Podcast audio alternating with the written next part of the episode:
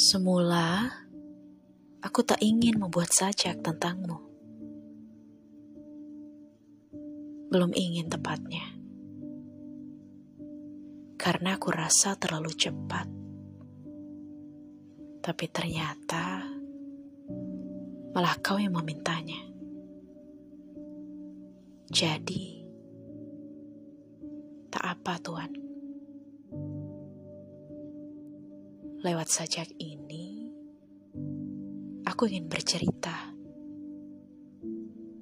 tentang pagi yang cerahnya selalu membuatku bahagia. Tentang sore yang senjanya mampu menghiburku. Dan tentang malam dengan anginnya yang tak pernah bosan mendengar cerita-ceritaku. Mereka adalah teman terbaikku, Tuhan.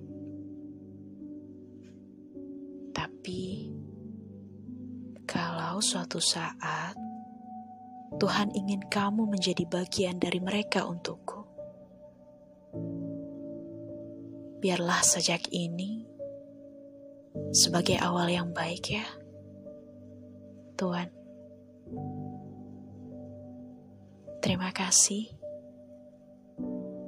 dan selamat malam.